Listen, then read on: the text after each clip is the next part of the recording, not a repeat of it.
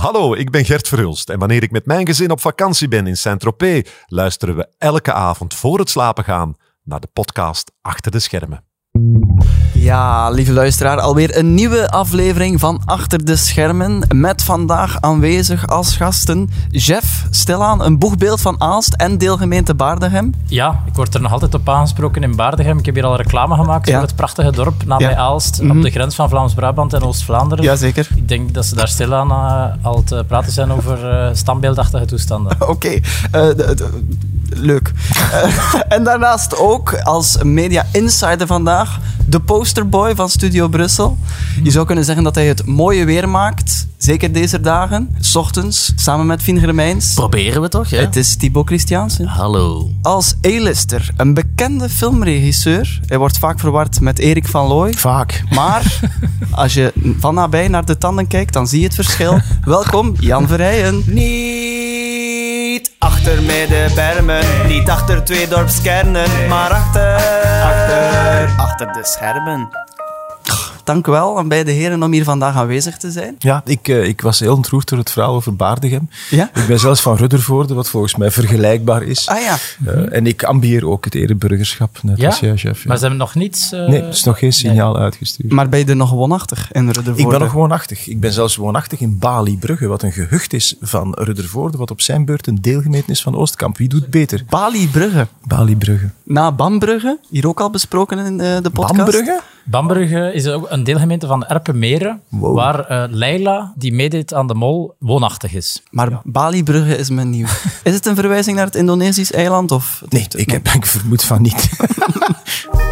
Jan, hoe was jouw week achter de schermen? Die was zeer rustig. Enfin, Ja? die was zeer Oh. rustig. Er zijn nog een beetje naweeën van eh, de release van het geheugenspel. Dus je doet avant-premières, je hebt een première en op een of andere bizarre manier zijn er dan in de weken daarna ook nog specialekes. Met als hoogtepunt de Ladies Night in eh, Cinema Feestpaleis Ja. in Aalst. Ja, Oh. En dat is de Ladies Night, dat is een tijdje een traditie geweest, ook Ja. in alle kinepolissen. Dat zijn meestal waar dat dan romcoms en daar mochten alleen vrouwen binnen en die werden Oh. dan vooraf kregen die al eh, een beetje een glaasje cava en zo, die waren dan al helemaal ingeolied voor ze de zaal binnenkwamen. Ehm, dat is dan wat verwaterd. Dat aanbod werd steeds magerder eh, en dat is nu, sommige steden doen het nog en in Aalst Doen ze het nog? doen ze nog een Ladies Ja, Night. en, eh, Traditiegebonden ja. gemeente maar daar zijn, ze, daar zijn ze iets breder gegaan dan alleen de romcom. Dus daar was het een geheugenspel. En dan ben je daar, dan ga je dan met een aantal acteurs naartoe. En dan word je achteraf ja, bepoteld en betast. En dat is buitengewoon leuk voor mannen van mijn leeftijd. Zeg, In Aalst kan dat nog, hè? Door vrouwen van leeftijd of ook echt... Zo, die, die zijn daar niet zo kieskeurig, heb ik de indruk, Ah, ja. in Aalst. Nee, nee. Eh, voor alle duidelijkheid, het gaat hem hier om de film Het Geheugenspel. Klopt. Is inderdaad niet zo lang geleden in wereldpremière gegaan. Hier niet zo ver vandaan, in Antwerpen. Met limo en al. Ja, maar dat is, dat is een beetje showbiz op zijn Vlaams. Die, we eten eerst iets in de take one. En die limo staat dan klaar in de parkeergarage. Dat vermoeden wij al. We hebben Ja. dat al gehoord bij de Mol. De finale van de Mol was dat exact hetzelfde. Altijd hetzelfde principe. Dus dan wandel je van de take toe naar die limo en dan rijdt die, wat zou dat zijn, 150 meter Ja. tot aan die rode loper en daar stap je dan uit. Dat is bij de Mia's ook. Ja, Eh, dat, er staan er rijen auto's, dikke Ja. BMW's, waarvan de chauffage goed aan het branden is. Ja. En die rijdt dan gewoon door Paleis 12 naar de inkom. En dan Ja. staan daar denk ik ook ingehuurde meisjes te joelen. Ja. Die niet weten wie je bent. Waren er bij jou joelende meisjes? Er, waren, er, was, er was tot mijn verbazing best wel wat volk komen opdagen, maar bij mij weten waren, of ik mag hopen dat ze niet eh, ingehuurd Ja, waren. wie er alleszins niet uitgenodigd was, waren wij. Ja, Ah, We is het toch waar? gedacht als, ja, als vooraanstaand mediapodcast om een, om een uitnodiging te ontvangen hebben. Ik wil, ik wil absoluut toegeven dat dat een grove blunder is van eh, de PR-mensen. Want Miss België was er. Ja. Mr. Gay was er. Ja, die zijn, die zijn er Die ook er altijd. al- ja. Mr. Mr. Gay Belgium is er. Miss België en Leslie Ann Poppen. Dat zijn mensen waar je altijd op kan rekenen. Ja? Was jij uitgenodigd, eigenlijk, Thibaut? Ik, Ook niet. nee. Er gaat toch een kop moeten rollen in het PR-team Ja, ik vermoed dat er, eh, dat er koppen zullen eh, rollen. Er is een, een tijd geweest dat ik, dan vroeg ik die lijsten op. Ja? Het is uw avond dan en je wilt dan niet de, achteraf op het feestje de mensen tegenkomen die je vooral niet wilt tegenkomen. Dus dan vroeg ik die lijsten op om die echt gewoon regel per regel na te lezen en te schrappen. Oh, je moest daar ook altijd drie of vier overledenen uithalen. Ja. Mensen die al, al lang eigenlijk niet meer... Is dat, is dat jouw doelpubliek? Eh, dus dat, dus dat, ja, maar dat is heel gênant, maar stel je voor, dat is heel gênant. Als dat dan bij de weduwe Ja, in de bus valt of zo, omgekeerd. Anyway. En dan schrap je dus een aantal mensen van, oh, die liever niet. En keer op keer waren dat dan de eerste mensen die ik ook effectief op de receptie naar de Toch? film... En dus dan denk je, het heeft geen zin, laat maar. Laat Ah, maar. ja. Zen, wij zijn dan zen. Thibaut, laat jij je soms eh, verleiden om eh, naar een première te gaan? Ik moet toegeven, ik heb het al wel gedaan, maar ik hou Ja? ook heel, eh, heel veel van naar de film gaan. Eh, maar ik moest nu wel net denken aan zo die rode loper ervaringen. Ik vind dat zelf ook verschrikkelijk. Ja? En ik weet, de laatste keer ben ik naar eh, de Acht Bergen gaan kijken. In de Oh. Roma ook. Dus dat Oh. was een leuke setting. Eh, Ja. Ik was daar dan met mijn lief en ik dacht, we gaan die rode loper gewoon ontwijken. Maar dan kwam er een vrouwtje mij terughalen om te zeggen van, eh, zou je toch over de rode loper willen passeren? En ik zei toen, oh, maar dat, dat hoeft niet, dat hoeft niet. En toen zei hij van, ja, maar dat is wel de reden waarom we jullie uitnodigen. Ja, Zo werkt, En dan ja, dacht ik, oh, ja, Ja. zo werkt het. Hè. Maar de foto die dan op HLN verschijnt, vind ik dan, ja, dat is altijd gênant. Thibaut, hoe was jouw week achter de schermen? Eh, eh, een fijne week, zoals Ja. elke dag een fijne werkdag is bij ons. Oh, Eh, ja? Ja, ik vind dat wel. Moet je dat zeggen? Of? Nee, verre Ah. van. We hebben een heel leuk team, samen met Fien, zoals je Ja, zei. ja, ja. En dat is heel vroeg opstaan, dus ik denk dat ik ga slapen rond acht uur, opstaan om half vier. Dus dat zijn niet de meest ideale uren. Maar ik doe dat denk ik ook nog enkel omdat dat zo plezant is, Ja. om dat met dat team te doen. Zoals dat je zegt, het is inderdaad, je presenteert de ochtend samen met Fien Germijns. Betekent dat ook dat Maarten en Dorothee jullie ultieme nemesissen zijn? Eh, ik heb ze nog nooit ontmoet. Nee, echt? Nee, nee, nog nooit. Oh, En ik zou dat wel eens, wel eens graag doen, eh, maar het is er nog niet van gekomen. ah. Jan, jij bent ook nog programmadirecteur geweest van VTM. Ja, een tijdje geleden ondertussen. Ja, Eh, we spreken 2003, 2005. dat was super plezant. Ja, wat Ja. doet een programmadirecteur zoal? Wel, een programmadirecteur is verantwoordelijk voor eigenlijk de programmatie van de zender. Dus, dus bekijkt van eh, wat gaan we maken, wat denken we dat de mensen graag zullen zien. Ja. Je, je krijgt een budget, hè? dus niet, niet alles is mogelijk. Ja. Het was een periode dat er wat tanende marktaandelen waren en er zijn toen wel wat middelen tegenaan gegooid. Jij en dat is super. keren. Ja, dat ik moet zeggen, ik vond dat enorm interessant als maker doorgaans Ja. om eens aan de andere kant te zitten. Want laten we eerlijk zijn, als je een idee hebt dat je gaat voorstellen bij een zender, of, of dat nu een radiozender is of een televisiezender, dan vind je dat natuurlijk ja, het beste idee ooit. En die mens moet eigenlijk gewoon ja, tekenen en dat bestellen. En, en zo simpel is dat. En dan zit je daar en dan krijg je dus de hele week, elke dag, eh, van acht uur tot zes uur, een défilé van allemaal mensen met ideeën. En heel vaak goede ideeën, frisse ideeën. Soms ook ideeën die op elkaar lijken. Ja. En je kan ook natuurlijk geen vier quizzen bestellen of geen vier crimi-reeksen. Dus, en dat vond ik geweldig eh, boeiend om te zien welke elementen dat beslissingsproces mee beïnvloeden. Maar Ja. ik, wij waren wel, en ik denk dat dat na ons bij geen enkele zender eh, nog mogelijk was, voor zover dat toen al mogelijk was bij, bij, bij, de, bij de VRT bijvoorbeeld. Ehm, er zijn mensen binnengekomen met een pitch en die zijn buiten gaan met een contract. Dat Dus kon je, dat- je ja, was toen bij dus- machten ja, om en dat vond ik met één geweldig. pennenstreek... Ja, dat we zeiden, oké, dat gaan we doen. Dat was echt kicken. Dat, ja, en dat is omdat... Ja, dat was... Nou, kijk, je, je, je stelt dat nu weer... zo- Maar dat is gewoon... Rock and Omdat, roll. omdat... Ja, het is eigenlijk een beetje omdat je dan echt zegt van... Oké, fuck marketingonderzoeken, fuck, eh, hoe heet die mensen die daar dan op die poefen, die gekleurde poefen moeten gaan zitten eh, en dan hun mening geven en dan is er een bureau dat voor heel veel, de Focusgroep. focusgroepen en zo. Ja. Fuck de focusgroep. Dus dan, Dat dan- zeiden jullie toen ja, in koor. Fuck de focusgroep. Fuck de focusgroep. En dan tekenen jullie... Een- Fuck een- de droog pre- in de poeper. Ja, Dat is echt me too, fuck hè, de- was dat ook. Ja, ja. Dus eh, dan, nee, dan, dan hebben ze toch een aantal dingen kunnen doen. En sommige dingen, ja... Waren dat dan ook successen? Want je kunt daar Niet nu wel op allemaal. terugkijken. Ah ja. Niet allemaal, maar dat is ook logisch. Wat was in dan successen geweest, bijvoorbeeld? Eh, wat ik mij heel veel... Welke pluimen kan Jan Vrijen op zijn hoed steken? Dat is echt lang geleden, hè, gast. Ik weet wel de Welk flops jaar nog. spreken wij eigenlijk? Want 2003, 2003 tot 2005. 2005 was dat daar. Dus ehm, er waren dingen die, die al, die al liepen. Oh, de, de Caviacs, die, die reeks van, eh, van Stijn Konings, de Matrushkas. Dus, Oh. Maar we hebben ook dingen gedaan. Ik herinner me, een, eh, op, we wilden ook echt iets groot doen op zondagavond. En dat was een soort... ehm, ja, detectivespel waarbij tien duo's een moord in, ergens in het Pajottenland moesten gaan oplossen. Een soort Clu, Cluedo was het niet echt.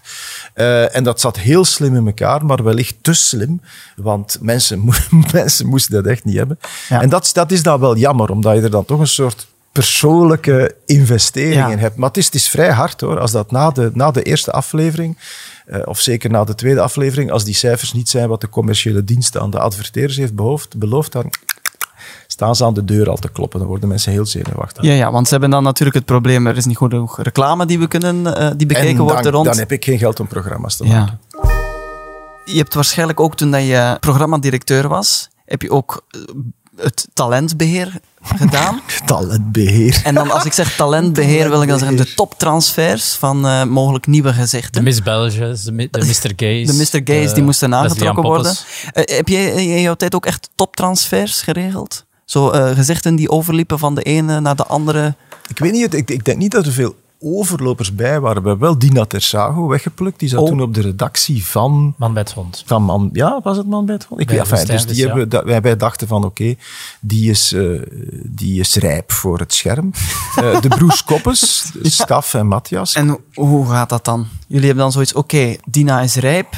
Nee, je hebt deze, En dan bellen? Of in, dit soort gevallen is het vaak dat je een programma hebt waarvan je denkt dat eh, het iets voor hem of haar zou kunnen zijn. Ah, ja. En voor Dina was dat Boer zoekt vrouw, dacht ik. En die, die, die ontmoeten jullie dan op een, een geheime Ja, locatie? dat is echt spannend. Dan, ofwel wordt het dan afgesproken ergens in een, in een restaurant in Baardegem of in Ruddervoorde. Waar niemand- Eh, dus niemand- ver, ver of- weg van de mediacentra van deze wereld. Ja. Dat wil zeggen dat Baardegem een van de, epis, de miskende epicentrum Ja, is van, ja. van de media. Ja. Dus dat zou daar wel Oké, opvallen. dus nu doen we dat niet meer. Nee. Ja. Ehm, en dan ook, dan, dan moesten ze toch vroeg of laat moesten naar de zender komen. En dan, werden ze, dan mochten ze langs de, de, ondera- de ondergrondse parking binnen. En met de lift rechtstreeks naar de directielokalen. Dat had toch altijd wel iets, ja, iets, iets uh, I Spy-achtig. Want, want, want op, op- bij de Medialaan destijds, dus de directieniveau is helemaal bovenaan. Dus dat Ja, is dan... helemaal, je doet nu denken, dat zijn, ik denk dat er twee verdiepingen zijn. Ja, maar ja, dus het gaat dus wel degelijk over de Ja, tweede ja, ja, verdieping. ja, Ja, En als je van de min 1, of ik weet niet hoe groot Ja, de van de parking min is... 1 naar de ja, 2, ja, ja. Dat is echt wel rechtstreeks de lift naar Ja, ja, eh, het, ja, eh, ja, het bekende bamboe, eh, de bamboevloer die daar ligt. Hè. Ja, Dat was, is- toen was eigenlijk nog geen bamboevloer. Ah, ja. Maar we hadden wel toen al een uitstekend bedrijfsrestaurant. Enkel voor directie en, en De- de- ja, je had mogelijk een, nee, nee, nieuwe ja, je, had twee, je had een bedrijfsrestaurant en dan was er een aparte ruimte waar je inderdaad gasten kon uitnodigen Oh. die je niet... eh, En daar konden jullie dan chic dineren. en daar konden wij zeer chic dineren. Deed jullie dat Ja. dan soms zo na... oh, dat na- deden wij zeer graag. Hè, jullie Dat hadden deden net Fuck graag. de Focusgroep getekend Ja, en dan is... en dan gingen wij daar nog eens uitgebreid chic. op dineren ook. Ja, ja, ja. Oh, wauw. Ja. waren andere tijden. Hey, dat waren tijden. Nu, recent hebben we ook de, de toptransfer gehad. Astrid Zeemana gaat naar VTM. Thibaut, word jij soms discreet benaderd door eh, concurrentiële mediagroepen? ik zou kat en kat noemen, if Willy jou al benadert. Ja. Nog niet dat ik weet eigenlijk. Maar ik snap Aster ook wel, want het eten op de VTM is ook echt wel beter Amai, dan op de. VRT. Elke week wordt hier ook een mediageheim verteld. Oh. Ja, want in deze sector zijn er heel wat mediageheimen, Jan. Eh, jij weet dat als geen ander. Mhm. Maar daar komt een einde aan, samen met deze podcast. Ehm, Komt er aan de podcast? nee, een door deze podcast, door deze podcast Want we komt zijn, een we zijn in, volle onderhandeling voor een tweede seizoen in het najaar. Hè? Ja, klopt, ja, dat kunnen we meedelen. Ja. Er staat er binnenkort En ja, een meeting gescheduled. On- onderhandelen, wat moet ik me daar dan bij voorstellen? Van, je moogt nog een jaar doen? Of ik- hoe, hoe hard wordt dat dan gespeeld, heren? Hard, Echt, eh, wij spelen het wel hard. Hè, Wij spelen de, het de, cijfers zijn in ons voordeel. Ja, en dan zien wij de, de, de, de, de, de, het hoofd van onze zender, zien we dan in de gang. En dan zeggen wij volgend jaar nog eens. En dan zegt hij, oké. Oké, dus echt, Dan is het ja, meestal keihard, in kannen en keihard, kruiken. keihard, ja. Maar terug naar het mediageheim van Thibaut. Vertel eens, wat is jouw mediageheim? Ja, ik dacht, ik neem eh, misschien het geheim van Studio Brussel mee. misschien ja. wel het verborgen wapen van Studio Oh. Brussel. En dat is één persoon. Steven Goffin.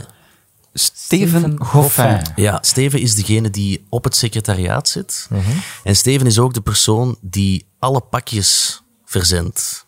Dus er, er is één persoon die voor heel Studio Brussel, dus elke keer als er een cd opgestuurd wordt, of een Stubru pretpakket, of tickets voor een concert, die dat allemaal alleen opstuurt en regelt. Dus heel veel mensen denken, oh, dat is een, een soort van machine die daarachter schuil gaat. Maar het is dus enkel Steven. En bijvoorbeeld afgelopen vrijdag eh, hebben we een grote festival weggeefdag gedaan. Dus ik denk meer dan duizend festivaltickets hebben we weggegeven. Dus al die mensen hun contactgegevens en adressen worden opgeschreven. En dan is er stevig of fijn die meer dan duizend tickets gaat opsturen of die mensen gaat contacteren. Die brengt dat allemaal naar een En die doet dat postpunt. Ex- exclusief voor Studio Brussel. Niet Ja. M&M erbij, nee, enkel Studio Brussel. En ik heb daar straks nog eens gevraagd hoe lang werk je al voor Studio Brussel, Steven? En hij zei 33,3 jaar. Dus zeer specifiek ook. Ja, En Steven is, is die hard, want we hebben nog niet zo lang geleden een, eh, een sessie gehad, of, of een live optreden, zeg maar, van Arctic Monkeys. Die kwamen speciaal op de VRT spelen, was heel cool, heel exclusief.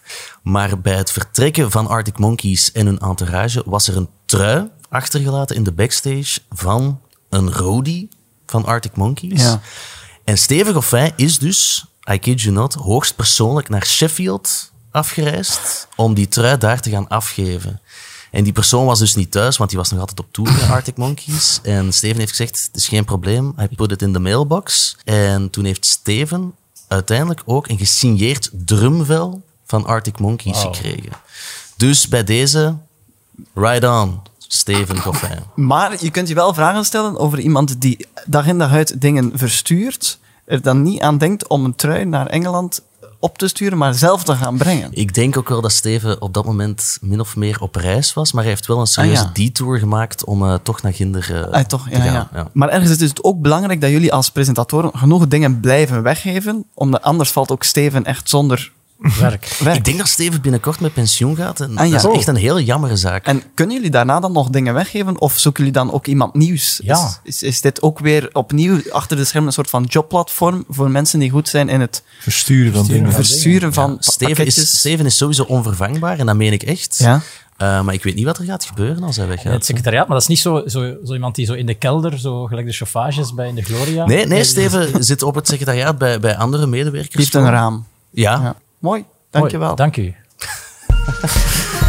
Ongelooflijk. Je luistert nog steeds naar de meest speelse mediapodcast uit het Vlaamse gewest. Achter de schermen. Jan, je hebt een film gemaakt, dus naar het boek van Nicky French. Eh, maar hoe raakt zo'n filmscript tot bij jou? En hoe... Ik heb hem gemaakt samen met Lien, hè. Lien Willaert, mijn vrouw. Dus de derde Ja. film die we samen doen. En in dit geval ja, was dat een, een producent die die rechten heeft en, eh, en die belt met de vraag van, zou dat iets voor jullie kunnen zijn? En dan lees je dat boek in de hoop dat je er iets in vindt wat je interessant vindt. Ja. Dat bleek het geval te zijn. En ja, dat is eigenlijk buitengewoon niet ja. opwindend verhaal in dit geval. Dus ja, het is, sommige dingen ontwikkel je zelf. Ja. Dat duurt dan ook allemaal veel langer. En soms ja, krijg je dingen eh, aangeboden. En krijg je dan veel van die, dat soort projecten naar jou toegeschoven? Of is dit... Het is Nee, niet dat zo dat je kunt kiezen dat je Nee, ochtends nee, het is niet naast dat- de telefoon nee, wacht en denkt, nee, goh, wat zal het nu weer Er zijn komt, heel veel, er komt ook echt heel veel brol binnen of, of dingen Ja? die, die, waarvan je weet, dit gaat nooit gebeuren. Te ambitieuze projecten waar je denkt, daar is toch geen geld voor. En vooral en, en, ja, of schrijvers die, die, een, die een boek hebben en die dan vinden dat dat... En Verfilmd vaak moet worden. dat dat verfilmd moet worden. Leslie Ann dat, Poppen die haar boek aanbiedt om te verfilmen. Ik wou net vragen, de film Buitenspel, is dat ook aangeboden of is dat echt iets van jezelf? Buitenspel, een film uit 2006, 7 of zo, Zoiets, denk ik. Ja. Eh, is eigenlijk een remake van een Nederlandse film. Ah, wat verdikke. In Oranje heet die. Ja, want die boek kwam hier aan en we Ja. zeiden, Jan Verrijen is de gast en hij zei, oh, ik ben hem zo dankbaar, ik wil hem bedanken waar, voor de film Buitenspel. Buitenspel heeft veel betekend. maakt wel veel films over spellen. Het geheugenspel, buitenspel. Ja, ja. Het lijkt wel of dat je naar de spelotheek kunt gaan. Zo. Eh, voor mij het, het geheugenspel. ja, ja, ja. Ja, het was, ba- het was inderdaad zo. We zijn naar de cinema geweest, eh, Jeff en Ja, ik. dat klopt. Samen Vorige naar week, donderdag, Serieus? Ja. Echt waar? naar in de de matinee-voorstelling stelling van. Kinepolis Brussel. Brussel. En dan was het De- inderdaad grappig, want dan zei je twee, twee keer het geheugenspel, alstublieft. Ja. Het is toch Ja. inderdaad, je hebt en dat inderdaad... leek of dat we een speldoos gingen krijgen. Ja, ja, dat ja, ja. op, eh, Nee, ik moet zeggen, ik was niet gek van de titel. Eh, ik vond de Memory Game interessant, maar de, de, de Nederlandse, het boek, het boek heet in het Nederlands het geheugenspel. Er zijn 600.000 exemplaren van verkocht. Ja, dan moet je al een hele goede reden hebben om die titel te veranderen. Hebben jullie dan echt zo gebrainstormd over andere Nee, titels? eh, ik Nee. was dat. Ik, herinner me nog altijd, eh, Erik, Erik van Loon, met wie ik vaak verward word, zoals je al zei, Ja. Ehm, heeft ooit eh, de zaak Alzheimer verfilmd. En Erik vertelde erover. Ik zei, nee Erik, je moet die titel veranderen. Een, een film en ziekte in de titel, dat gaat nooit marcheren. Sindsdien ben ik een stuk bedachtzamer als het gaat over Ah, ja. eh, het veranderen van titels van boeken die zeer goed verkocht hebben. Ja. Maar nu, we hebben een mooie middag beleefd, hè, kijkend naar de film. Absoluut, Ja. ja. we hebben ervan genoten. Eh, We zaten met vijf in de zaal. Dat is natuurlijk een matinee. Ik wou zeggen, ik, het, als je nu gezegd had dat het met twee was geweest, eh, had ik het ook geloofd. En ook wel nog een heel grappige anekdote dat we meegemaakt. Ik ging naar huis en ik dacht, Sju, ik kom thuis, ik ben mijn pul vergeten in de Nee. cinema. Ik zeg, Sju, toch mijn pul. En dus ik vul heel het contactformulier van de Kinepolis in. Van, dat is Ja. een van mijn lievelingspuls. Ja, ja. ik had hem vorige week nog Ja, aan de, po- ja. de podcast staan. En ja, dan, eh, ik had tegen mijn lief, nu ben ik mijn lievelingspul kwijt, miljarden. Ik kreeg dan een mailtje terug. We hebben na onderzoek jouw eh, item niet teruggevonden in de cinema. En ik kom de dag nadien aan op het werk. Ik doe mijn rugzak open en, het zat er gewoon in. Ach, Dus dat is toch wel een leuke anekdote om Ja, een keer te vertellen. interessant dat voor ik de mensen om te weten. eigenlijk. Ja, niet toch- kwijt was. toch een happy end. Ja. Ja. Thibaut, je hebt ook eh, acteerervaring. Je zat in de BV-week van thuis. Ah ja. Ja. Smaakt het naar meer? Oh, ik vond dat wel heel tof. Ja? Ehm, ook al Wat? moesten we niet echt iets zien. Wat, was, wat was uw tekst? Eh, mijn tekst was... Bedankt, hè. Dat was het. Bedankt, hè. Ik moest eh, meester Tom, dus advocaat Tom, moest ik bedanken. En zijn tekst was Met zoiets... de tekst bedankt. Hè. Ja. Ja, dus hij zei iets van... eh, dus als ik officieel bericht krijg van de tegenpartij, dan laat ik jullie iets weten. En ik zei, bedankt, hè. En dan zei Fien, we zullen zien. Maar ik vond zijn en bedankt hij hier nu al goed. Al Ja. vrij, ja. ja. Vroeger heb ik zo wel woord gedaan en zo, dus ik heb dat Ja? altijd graag gedaan. En ik heb zo ooit mezelf eens ingeschreven voor zo'n eh cattle call, zal dat dan geweest zijn? Voor zo de nieuwe Blinker-film. Dat Maar was een, dat zo... een, een kettle Ja, dat call moet toch is, even is- uitgelegd worden, denk ik. Een open auditie. Een open auditie. En wat hebben ze dan gezegd na die open auditie? Bedankt, hè? Nee, dat is het. Nee, nee, ik heb, niet- ik heb, nooit, ik heb nooit antwoord gekregen. Ik weet Oh. ook dat ik hele gênante foto's ben gaan maken met mijn moeder, waar dat ik zo Echt? op een boomstronk moest gaan zitten en zo, want je moest een foto bijvoegen. Nooit antwoord gekregen. Nooit. Nu, uiteindelijk, na het draaien en het monteren, komt dan inderdaad die première waar we het daar net over hadden. Ben je daar, ben je daar nog zenuwachtig voor? Voor zo'n première? Eerlijk, nee. Ik, het enige waar ik dan zenuwachtig over ben, is dat ik door de Kennedy-tunnel moet. Eh, dat je denkt van, ik ga nog te laat komen op mijn eigen première. en Zo. Ehm, dat is ondertussen, ja, je weet hoe dat, dat gaat. Ja. En- Nee, nee, we weten niet hoe dat premières is gaan, want vraag we worden ja. niet uitgenodigd. Wow, jongens, alle drie tegelijk. Ehm, enfin, ehm, Ja. Nee, en de- ik, ik heb geleerd, de, de premièreavond is, dan laat je het los. Ja, want dat vraag ik mij wel af. Je hebt zo acteurs die zeggen van, ik kijk nooit naar mijn eigen films. Ik denk zo, Johnny Depp heeft dat ooit al eens gezegd, van ik ga nooit naar mijn eigen films kijken. Maar ik vraag me dan af, als jij daar bij zo'n première in de cinemazaal zit, en er zijn bijvoorbeeld moppen die moeten vallen of niet, is dat dan geen zenuwslopende bedoeling van, gaan mensen lachen? Of hoe... Ik zit, ik zit, met uitzondering van die première in Tuschinski, waar, dat, ja, waar iedereen in de zaal zat, zie ik zit ik nooit in de zaal. Ah ja. Omdat we doen vaak zoveel zalen, Ja. dat je eigenlijk heel de avond aan het rondlopen bent. Ah ja. En wat jij zegt is superbelangrijk trouwens. Als je een komedie maakt en er komt een mop en niemand lacht, dan heb je een probleem. Maar dat mag natuurlijk niet meer op de première gebeuren. Dat Ja. doe je in previews. Ja. Je test een film ehm, voor je het beeld definitief lokt. Ja. Als je een komedie maakt en er wordt niet gelachen, dan ga je zoeken waarom wordt er niet gelachen. En als je dat niet opgelost krijgt, dan probeer ik dat eruit te halen. Bij een, een, een whodunit, zoals het geheugenspel, laat je de film zien en dan stel je achteraf ook, ook gerichte vragen aan, aan een aantal mensen. En als dan blijkt dat ze, ja, dat ze cruciale informatie niet hebben opgepikt, ja, dan ga je in de montage daaraan werken tot dat wel klopt. Dus dat is, dat is super belangrijk dat je op een bepaald moment wel... Want zelf ben je natuurlijk alle perspectief kwijt. Ja. Hè? Dat, je hebt dat dan ondertussen zo een Want, keer want gezien. Jan, mensen weten het natuurlijk niet, maar we hebben ooit eens een testaflevering gedraaid, samen met Gina, Lisa en Jan Verrijen. Als van achter de schermen. Ja, van achter de schermen. ja. Onze laatste, oh ja, onze pilootaflevering eigenlijk. En daarin heb je verteld dat voor bijvoorbeeld De Collega's 2.0, de film, dat jullie bij de visies op voorhand alles echt hilarisch vonden en alle moppen eh er boenk op. en dat dan eh, de film Ja. in de openbaarheid kwam Ja. en dat En- jullie gevoel helemaal niet bleek Ja. te kloppen met wat Dat, er in dat was een van de meest, van, van alles wat ik gemaakt heb, was dat een van de meest confronterende dingen. Die film is gehaat. Ja. Ja, dat is echt zeer opmerkelijk. Want, en eh, ik herinner me nog altijd, ik, ik zie, ik zie het cafeetje zelfs nog zo voor mij in Gent. We hebben de, eh, met heel de ploeg, met alle acteurs, eh, de film laten zien. En mensen in mekaars armen en lachen. Echt van de stoelen Oh, en, tof. Ribben breken en dan, het en, dan, lachen. en een week later komt, komt die film uit en dan krijg je zo... ehm, bij Kinepolis hebben ze een systeem waarbij je ook de waardering meet. Als je je ticket online bestelt, Ja. krijg je achteraf een formulier waar je in de film kan, Ja, raten. eh, kan raten. Wel, ik denk dat wij de eerste film waren, de eerste Vlaamse film met een negatieve rating. Dat is echt, dat is heel straf. En dat- ik had dat... Ik had dat nul? ja, ja Oh. dus dat je dus echt... Ja, maar het is, ja, ja, nee, het is een heel ingewikkeld... Ik, op ik begrijp het nog altijd niet, maar je kan een negatieve rating krijgen. Dat was een extra functie die ze hadden geïntroduceerd Nee, voor de nee, nee, collega's. nee, Raam nee, dus van de is- collega's 2.0. En dat had ik dus niet zien aankomen. Dat was wel een schok. Is dat dan ja, een, een knauw in je, in je zelfvertrouwen? Ja, ja, ik, ja, want ik neem het publiek heel erg serieus. Ja. En als je dan, ehm, als je er zo naast zit, nu, voor alle duidelijkheid, daar zijn dan 140.000 mensen naar komen kijken, wat de Ja. dag van vandaag al enorm zou zijn. Maar, maar dat de afwijzing bijna unaniem was, dat, ja, dat, dat, daar schrik je was- dan ja. van. Omdat je denkt, tja, Ja. ik, vond, ik vond dat wel geestig. dus ja, kijk, zo zie je maar weer.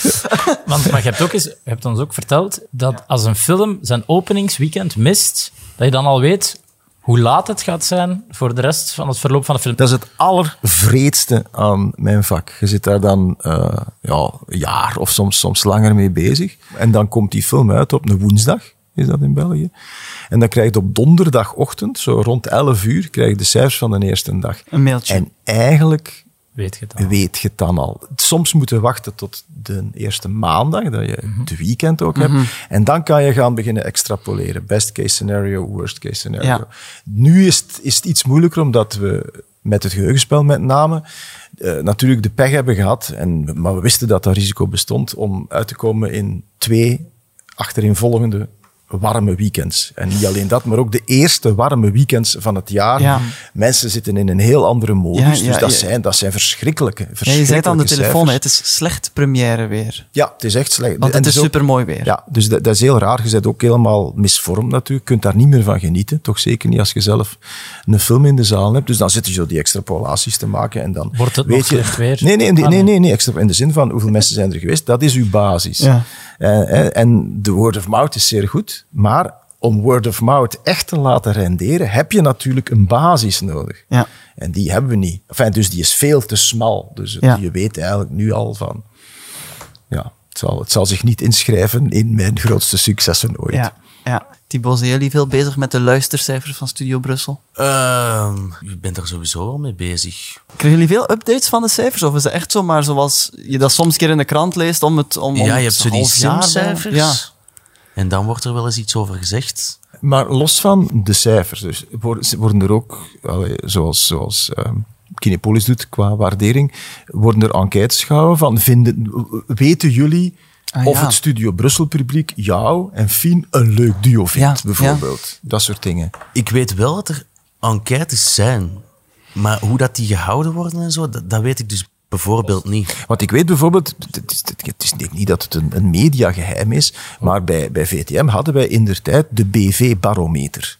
Oh, En dat was een enquête die jaarlijks werd gehouden, vrij grootschalig, hè, waarin mensen dan 50 eh, gezichten moesten Raten. raten. Eh, en dat was eigenlijk wel interessant. Ja. Soms confronterend, maar, maar toch wel interessant. En als je dat ook bij, bij thuis bijvoorbeeld, weet ik dat er ook echt elk jaar wordt gepeild naar wie zijn uw favoriete personages, Personages. en zo. En ik kan me niet voorstellen dat je dat doet zonder dat daar op een of de andere vraag manier is, rekening de mee vraag wordt is gehouden. of Thibaut dat zelf weet, wat zijn uh, Maar nee, ik vroeg, ik vroeg mij gewoon af in hoeverre dat daar feedback over komt vanuit een zender. Er wordt over gebabbeld, maar ik moet heel eerlijk zijn dat ik dat zelf niet meer zo goed weet, hoe dat die enquêtes dan verlopen en zo. Ik weet wel dat er zo eens iets geweest is van ehm, dat mensen specifiek naar Fien en mij gevraagd waren en waar dat ze dat dan mee associeerden. En dat is Ah, wel ja. zo een, het ochtendprogramma Ja, en. Posters. vrolijk duo en weet ik veel wat. Die dingen wel. Maar de BV-barometer, dat heb ik nog niet gehoord. Ja. Zeker niet als het over thuis gaat. Of ik dan nog. Ah ja, terugkomen. omdat je nu ook Ja. een thuisacteur of bent. ja. Moet ik nog sterven in de Of je een reeks? populair personage al bent ja, geworden. Ja, ja, ben benieuwd. We zullen zien, zou Fien Germijn zeggen. Bedankt, hè. Misschien nog één keer voor de luisteraars van achter de schermen. Ja. Bedankt, hè. We zullen zien.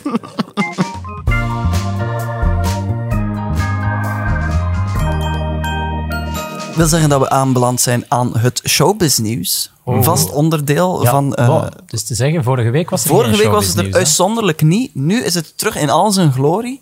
En ik kan beginnen met een mooi sequel-verhaal. Je weet, sequels zijn heel succesvol vaak. Dat weet ook Dag allemaal. Want zij borduren verder op een verhaal dat ik hier elf weken geleden heb verteld. Namelijk over eh charmezanger Danny Fabri. Ja, maar die, die staat heel hoog in de BV-barometer. Die staat dus- ontzettend hoog, dat weten ze daar ook bij Dag Allemaal. Eh, ze hebben elf weken geleden exclusief uitgepakt met de breuk tussen Danny Fabri en zijn zoon Danny Junior. eh, waarmee hij dus totaal gebroken had. Maar, en je zou denken dat is afgelopen.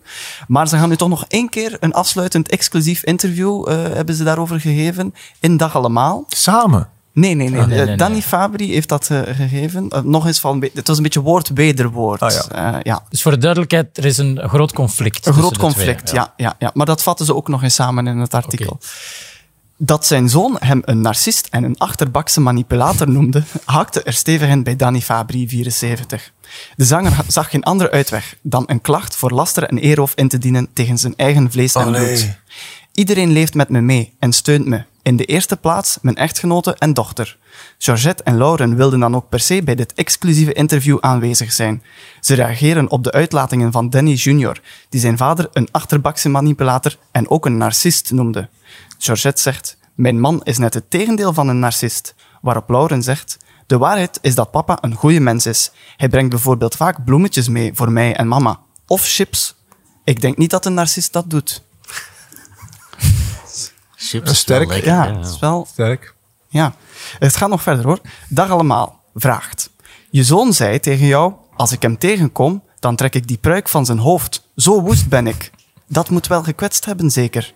Waarop hij zegt, daar kwets je mij niet mee. Ik heb mijn haar nog. Alleen vooraan heb ik een klein stukje extra. Geen pruik, een haarstukje. De fans weten dat. Ik heb het al tien jaar op en ik ben er fier op. Zolang dat dan niet eh, vastgedaan is met spelden, zoals de hoed van, Ja, van Gustav. van Gustav, zal dat Ja. niet, zoveel, niet zo gekwetst hebben als ze dat betrokken. Wat is de grootste angst van Koen Wouters? Om dat te weten moest je afgelopen week de Primo raadplegen. De BV-barometer misschien. Eh, want het is vastgebonden of opgesloten worden. Oh. Een zak over mijn hoofd krijgen, dat vind ik akelig. Om me voor te bereiden op Special Forces ben ik dan op mijn zoon zijn kamer in een soort kist gekropen. Ik paste er perfect in, maar de eerste keer was ik er al na 15 seconden weer uit. Uiteindelijk is het me toch gelukt om daar een uur in te blijven liggen, door mezelf in een soort trance te brengen. Special Forces, zou het iets voor jullie zijn? No fucking way. No, no, fucking way, zeg. Ik denk dat wow, ik... dat is even een Nee, statement. Echt. Ik bedoel, allee, gast. Ja. Allee, nee. Jan Verheyen haalt uit. Maar nee, dat is niet... Ik vind dat een geweldig programma. Hè. Ja. Waarom? Waarom zou ik Ja. mezelf dat aandoen? Ja, jij, Thibaut, hebt natuurlijk al eens een BV-darts het beste Ah, van jezelf ja, geven. Als, ja, ja. als we het dan hebben over het celebrity-programma, zo eh, celebrities die uit hun comfortzone gaan. Hoe was die ervaring? Ja. Eh, dat was eigenlijk zeer plezant. Ja? Ja. Ehm, achteraf bekeken misschien niet, niet zozeer het programma waarvan ik dacht, ah, dat was echt iets voor mij of zo, moet ik toegeven. Maar de sfeer die er was bij de opnames vond ik wel geweldig. is wel goed. Dus ik, ik heb ook vernomen dat ze bij het tweede seizoen wat dingen veranderd hebben. Omdat dus de mensen die kwamen kijken, het was een grote zaal, lange tafels, zoals de echte dartsfeer. En die kregen ook allemaal gratis drank. En dat hebben ze dus stopgezet bij het tweede seizoen, omdat het, zoals bij de opname waar ik was, nogal eh hondig eraan toe ging. Dus ik weet ook dat eh, Sam Goris daar zat, Ja. omdat ik bijvoorbeeld tegen Kenji eh, moest gooien. en dat was een en al goede sfeer. Mensen waren pinten aan het drinken. En de eh, opnameleiders hadden heel veel moeite met het volk af en toe stil te krijgen. Ja. Dus, En Sam Goris was dan echt al negatief al chanten ten opzichte van u? of? nee, er waren mensen naar hem aan het roepen. Laat het gras maar groeien. En Ja. hij is dan zo sympathiek om daar dan toch in mee te Om gaan. het dan en- ook te en laten groeien? blijven. Ja, kijk. Ook TV-familie staat nog even stil bij de transfer van Astrid Zeemanen naar VTM en maakt daarbij een scherpe en lichtjes objectiverende analyse van de VTM-presentatoren. Aster in Zeemana komt bij VTM terecht in het rijtje van mooie mannen onder wie Kevin Janssens. Die schittert momenteel in de meeslepende Netflix-reeks Rough Diamonds en is zelf ook een soort diamant. En er is ook Aaron Blommaert, De familiester die met zijn zangskills iedereen verblijde en verraste als tovenaar in The Masked Singer. Verder heb je qua mannelijk schoon bij VTM Sean Dont, die weliswaar wat op een zijspoor is beland. Al stond hij lange tijd bekend als de knappert van de medialaan. Posterboy. Ja, knappert was hij eigenlijk, ja. En sinds kort staan ook de namen van Like Me jongens Francisco Schuster, nu te zien in Special Forces, en zijn collega Maxim Stojanak op de lijst van VTM Hotties. En wat dan te denken van Sigden Donker, die tot voor kort de psychopathische, maar sexy Koen in de VTM-soap Familie was. Of zijn familiecollega Kurt Rogiers. Kurt heeft een massa vrouwelijke fans, die hem heel graag zien in de serie en als presentator bij VTM. Uiteindelijk kan je ook Boris van Severen opnemen in deze aantrekkelijke lijst. Boris, die hippo was in de Masked Singer, wordt volop geprezen om zijn verleidelijke looks. Hetzelfde geldt voor Meteor, 32. En vanzelfsprekend is er ook nog het VTM-monument Koen Wouters. Koen is nog altijd een vrouwenmagneet en heel aanwezig op het scherm.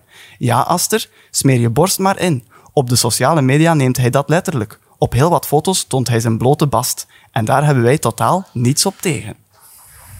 Wauw. Dat is een sterk artikel, vond ik wel, uit de TV-familie. Goede analyse ook. Ja, hè, van en het, dat eh, moet je er nu bij denken met fotootjes hè, van alle VTM-hotties. Zouden wij tot de Play Media hotties behoren, of nee? Op de, op de ho- ho- hot... De, De barometer. barometer. Ja.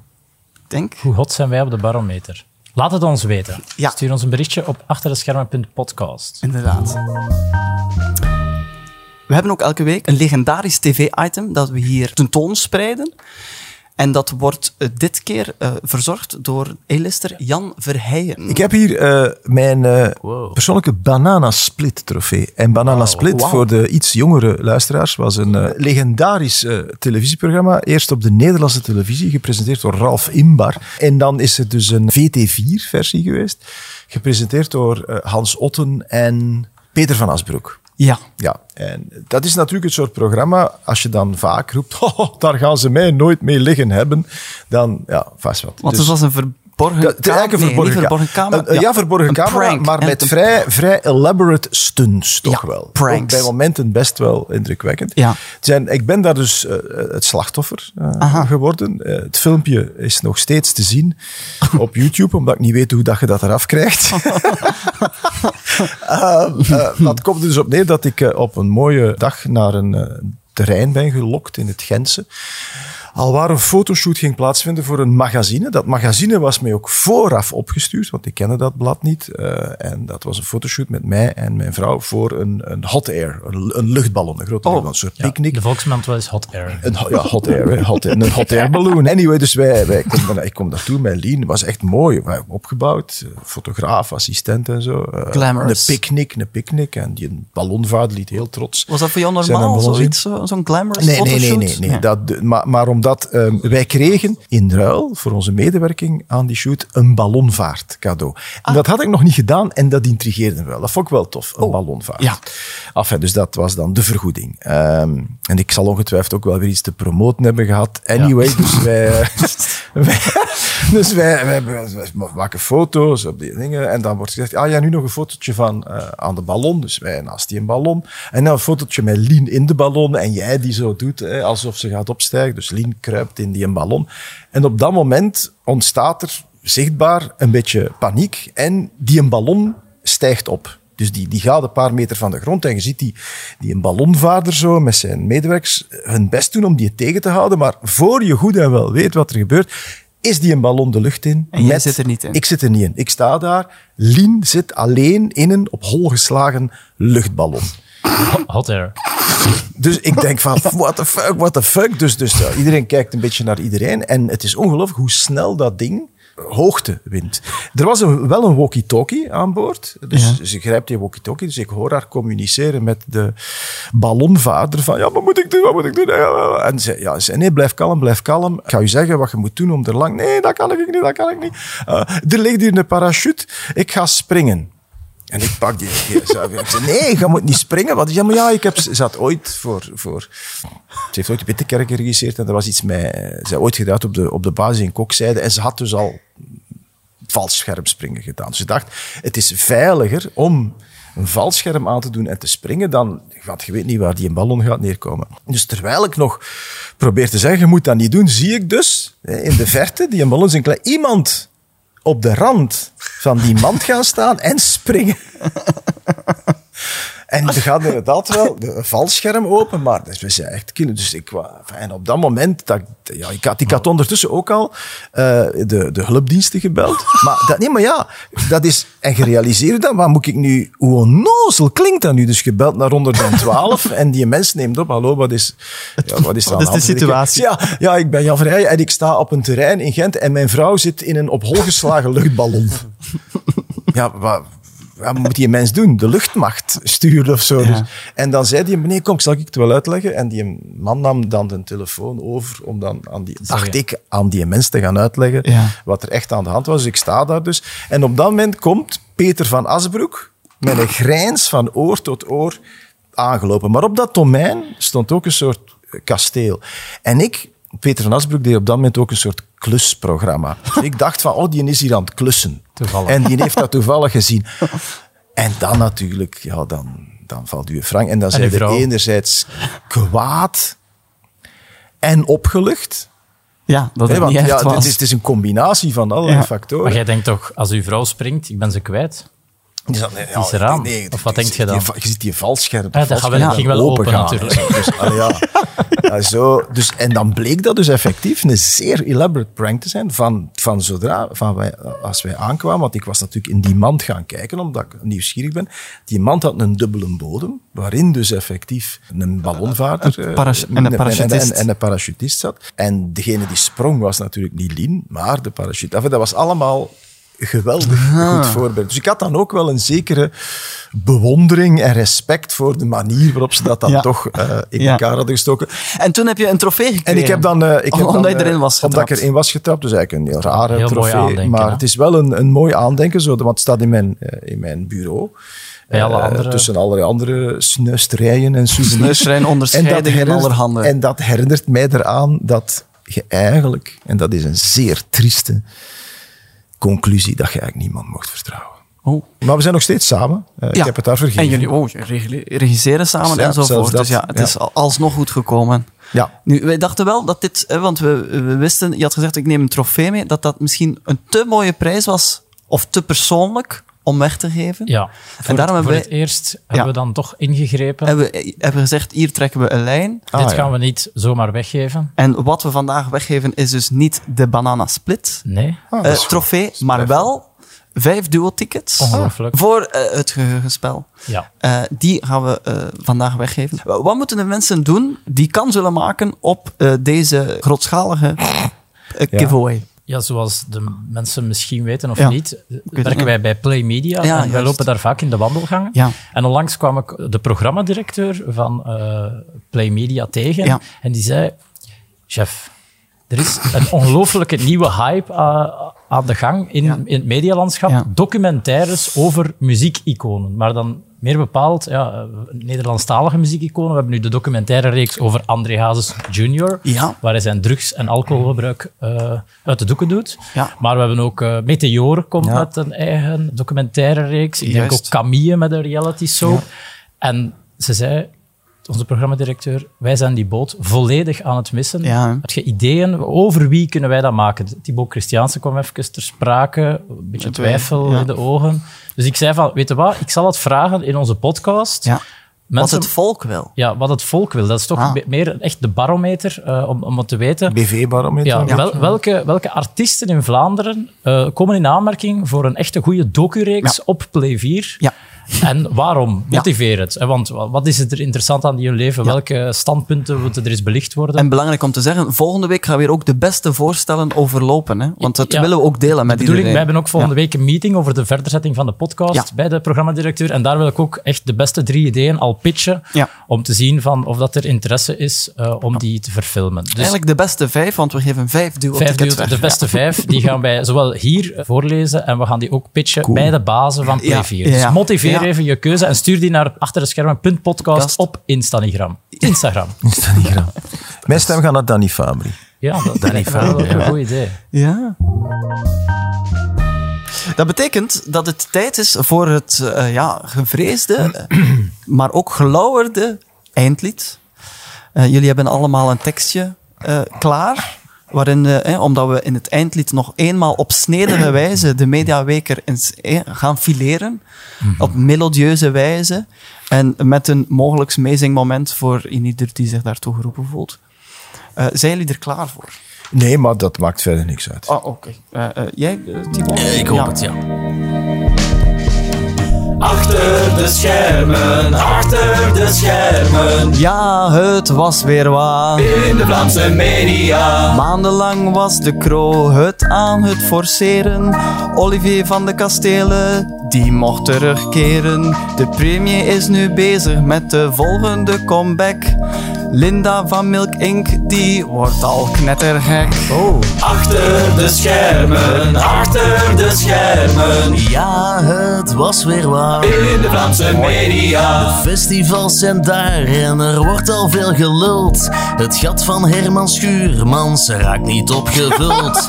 Stromae die blijft zeker thuis, ze zoeken iemand groot. En Tina Turner kan ook niet, die is nu heel erg dood. Achter Uitgenodigd op de première. Achter de schermen. Ja, het was weer waar. In de Vlaamse media. Danny, Fabri, André Hazes, Ingeborg heb ik overgelezen, maar zullen mij worst wezen. Want het allergrootste medianieuws zit daar. Want Pieter Jan Marchand werd maandag 30 jaar. Proficiat. Achter de schermen, achter de schermen. Ja, het was weer wat. In de Vlaamse media. Een film over de Antwerp, is dat geen idee? Maar mijn antwoord daarop is nee, absoluut nee. Want ik ben het zeker voor wel 100%. Mensen houden van films met een happy end. Oh! Achter de schermen. De schermen. Ja, het was weer waar. In de Vlaamse media. Goed zo. Wauw, ik vond het heel mooi gezongen van beide, van beide gasten. Ja, dat moet ik er wel bij zeggen.